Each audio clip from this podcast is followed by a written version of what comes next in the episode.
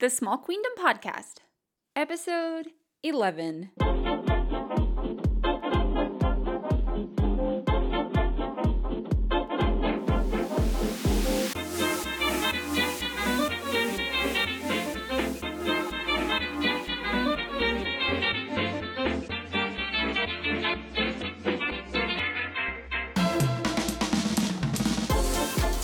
Hey, friends.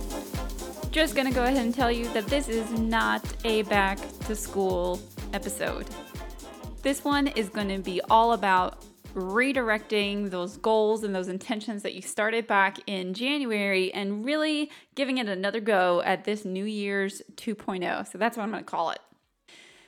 You know, as I'm looking at my social media, it's full of people posting back to school pictures and talking about the shopping and the prep and the you know putting away the summer routine and getting back into the fall routine. But with that comes so much busyness. And i think that a lot of people also make statements like well this school year it's going to be you know fill in the blank. And it really made me think about all the ways that we set our intentions in january. And we, you know, come up with words of the year or goals or I'm going to do this, this, and this. And we all know that life happens and very few of us actually get to fulfill those things. But I want to suggest that with the waxing of summer, even though it's it is still with many of us, the tree outside in my front yard is starting to turn. You know, it's almost, you know, 99.9% green leaves, but there are a few golden and red leaves starting to turn, which is just giving me that gentle cue that we are moving into that last part of the year. And if you're in business or retail or sales or anything, you know that the last part of the year is typically the strongest part of the year. I always loved being a student because I thought that when school started back, I almost got a second chance at my New Year's. So, you know, this year I'm going to do this, or this year I'm going to get the top of the class, or this year I'm going to try a new activity or a new extracurricular. But wherever you're at, I think that it's time to redirect a little. Now, I do want to say a little bit of a heads up that I'm going to be talking about a couple personal things. And so this may or may not be an episode that, if you are listening in the car with little ears, that you may or may not want on. So when I looked at 2018, I had really, really big goals for it. Really big goals there was a big shift in our family, and we decided at the end of last year that my husband was going to leave his corporate job so we would have more time as a family and that I would be able to push forward in my business. I had an awesome opportunity at expansion. It was already being built up, and I was literally only a few months from reaching a very hefty goal in that portion of expansion and things just kind of made sense. So my husband decided decided that you know it was time to leave his job. He was about to enter into a pretty intense 18 month work cycle. That timeline just was not going to work anymore for the harmony of our family. And so with December, I started thinking about the new year, and I love to come up with words and intention um, and kind of themes for how I'm going to, you know, try to approach all the things that I was wanting to accomplish. And really clearly, this word strength came to me. And I thought about the word strength. There is even a song that I love that's called Strength. Well, um, very sadly, on uh, Christmas Day, I um, I actually dealt with a miscarriage, and it was very um, unexpected and really kind of threw me for a loop. Now, anyone who's ever experienced that know that it is a little bit of um, a tidal wave that comes over you, your mind, your body, your spirit, and it really does throw you for a loop. So, my husband's last week of work in his corporate job was actually spent working at home to try to care for me and take care of the children. And so we moved into January, and all of the feelings that I was feeling of strength and power and moving forward and accomplishment and focus was just, you know, in shambles. and I, I had never felt more broken. It was it was complete opposite of what I envisioned 2018 to start. Um, at the same time, I was moving through some things um, in my personal life with my family. Um, and I will share more about that. Some of you who know me personally know a little bit about that, but I haven't talked too much on that transformation story yet. But anyway, needless to say, 2018 did not start the way I thought it would. But I didn't let myself stop. Literally, I, I kept going, and most people don't know what I entered 2018 um, dealing with until now. At the end of March, you know, my plan for my expansion of my organization and my team, you know, it's solid as it is, but I was growing a new leg. At the end of March, I got news that the person I was partnering with, it was no longer aligning with what they were wanting to do. So, pretty much it was a pretty big blow to all of my intentions of growth. And, you know, sometimes the best laid plans will fall through. And I think that it took me about a month or two to work through this idea of like denial that this year had really turned out to be, you know, co- the complete opposite of what I thought. I wasn't hitting my goals. My body felt broken. I was confused, and I didn't really know what to um, what to do about that. And so in May, I started this devotional called 100 Days to Brave by Annie F. Downs. And I'm I'm actually still doing it and I'm going through with kind of like a summer reading club that she has on through her Instagram. And I realized that while I was kind of taking a step back from my plan for growing my business that I needed to take a step back and think about what I was really wanting to create. And it was during that true moment of like brokenness and vulnerability and the unknown that I decided that I would t- completely like kick it into high gear and get my podcast off the ground. This podcast truly comes from the fruition of a really hard time. I got it cranking in in June and if I'm just going to be so vulnerable here like my website is not 10% of what I want it to be, but it, you know, it was this idea like I am going to have to be okay with imperfection to do what I know I need to do right now. And that is to start to get my voice out there and to find my people and to start inspiring women to move from existing and surviving to that thriving place so they can truly create a life and an experience that they love and that is inspiring. So what is this big ramble even about? Really my point is is that just because the year may not have started how I thought or how you thought, maybe things feel in shambles, it is not a waste. So the coming fall and the back to school and the upswing and you know the idea of finishing 2018 is really strong right now because this is a time of new beginnings for so many. So I've got a couple points for you. Do it imperfectly. Man, oh man, do I wish that this podcast could have started in a time when I was feeling really inspiring, in a time where I was at the top of my game, at a time where I had just reached a goal. But that was not the case at all. This is one of the hardest times of my whole life, and yet I'm showing up every week in front of a microphone in trying to give to you a little bit of me and my story so you can move from surviving to thriving. Like, whatever perfectionism is holding you back from, then just do it imperfectly. You know, like my website isn't anything that I want it to be, but I had to have something for this podcast. I had to have something to point back for show notes for my podcast.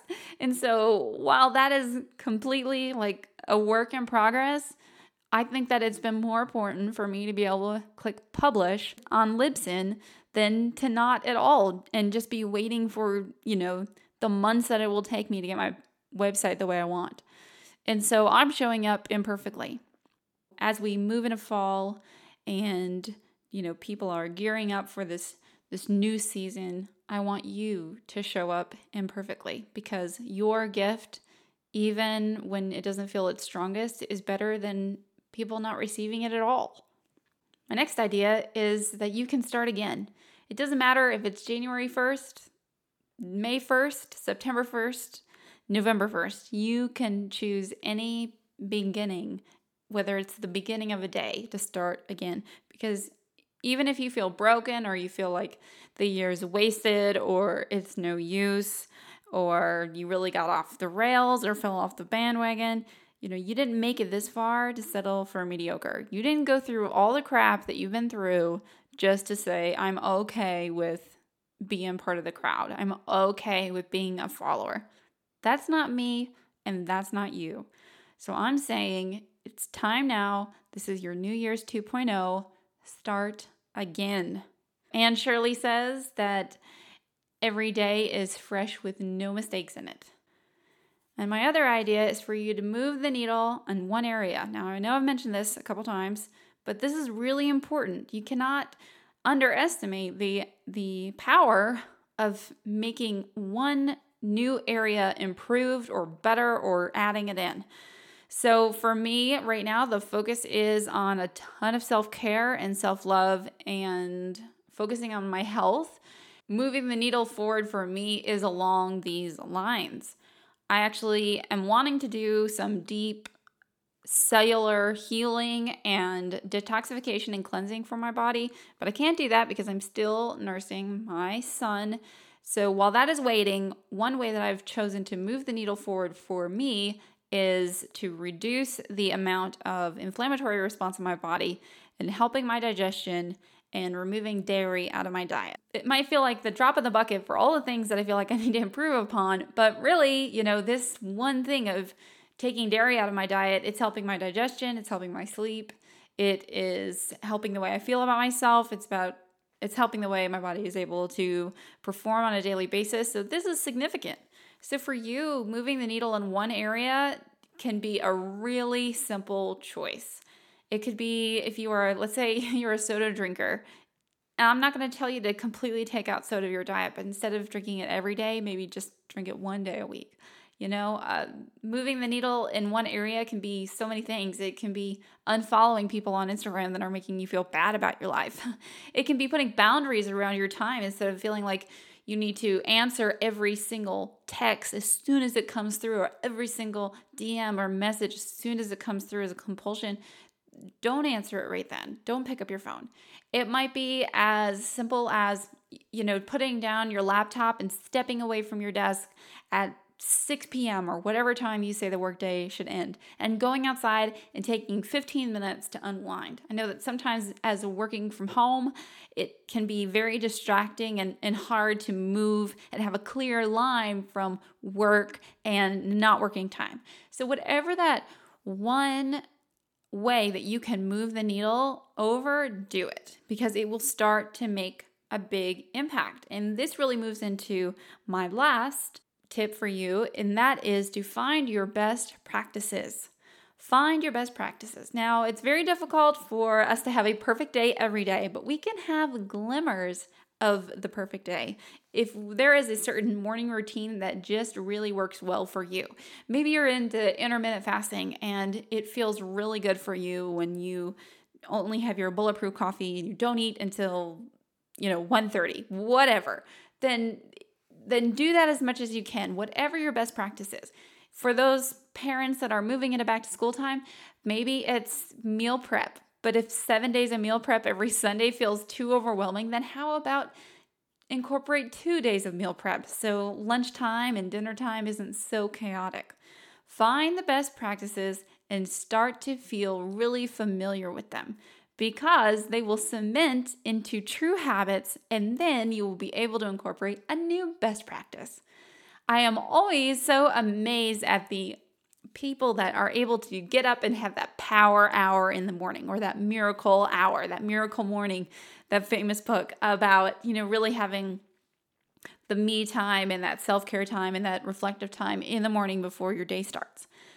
I push back a little bit on that because I just feel like I personally have not been in the right season for that. But if you are someone who wants to have that miracle morning routine, then instead of thinking you have to do it every day, then just do it one day. Just do it on Mondays or just do it on Fridays until it feels like it is second nature. And then maybe you can add it in on Wednesdays. So for me during this time of kind of reevaluation and getting my podcast going and, you know, working on, you know, healing myself, you know, physically, emotionally, spiritually, all the ways. So one thing that has been a best practice for me is I have a almost non-negotiable time that I show up to the yoga studio and that is a time for me to move my body and to turn off the racing thoughts that I have. And it's a way that instead of, you know, beating my body into submission through CrossFit or miles on the pavement, I'm able to show myself kindness and gentleness and care and also get back to my breath and not be thinking about all the million things running through my mind. So, my best practice right now is trying to continually show up for myself that one day of the week. And that is now starting to inspire me that maybe I can add one more thing that is a best practice idea. So, I don't know what that could be for you. Maybe it's you're wanting to read a book now and it could be reading 10 pages a day or one chapter a week. If you think about it, if you read one chapter a week, that would be 52 chapters a year. And that probably would be around, you know, three books that you would have read. If you're not normally a reader, three books in a year is a whole lot better than not reading any. So, you know, again, just find that best practice and show up and see if you can start to reincorporate. It will start to feel familiar to you and you'll want to return it and find other ways for you to say, hey, hey, self, there you are. Another note I wanted to mention is that I think sometimes for me, I get too focused on what I want to do instead of who I want to be. And maybe for me, 2018 was less about what I wanted to do and more about who I want to be. If you follow me on Instagram, you'll know that every few posts I'll do a little letter to myself. It's a letter to myself when I'm younger, and I also will write a little message to my older self. The reason I do that is because this is helping me get clear on who I want to be. If I'm doing something in honor of my younger self, I want to do something that little Leah would be proud of, that would make her want to give me a high five, and would make her feel excited about her life. Those are some of my best practices. You can start again, you can do it imperfectly, and you can move the needle, even if things feel like they've been a train wreck. You're not going to stay in the mud. You're going to move forward. So let this now be your New Year's 2.0. I'd love to know what you feel like you can move the needle on and what the fall of this year is going to feel like.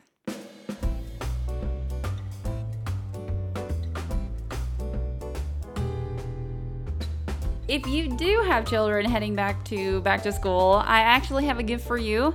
So I'm not completely ignoring the back to school time. It's called How to Keep Your Kids Healthy and Feel Sane at the Same Time. I will have that link in my show notes and it's also over on my website, smallqueendom.com. I hope that you will grab it if you do have children entering school so you can have a really healthy and happy year with the children. These are some of my best practices that I use on myself and in my own home. I saw this beautiful quote from the Yung Pueblo Instagram feed. Uh, such an inspiring uh, feed to follow, and I'm going to leave this with you until next time. Reminders when healing consistency counts, patience over speed. Be gentle with yourself, it won't happen overnight. New habits equal a new life. There will be ups and downs. The seeds we plant will bloom. Until next time, friends. Bye.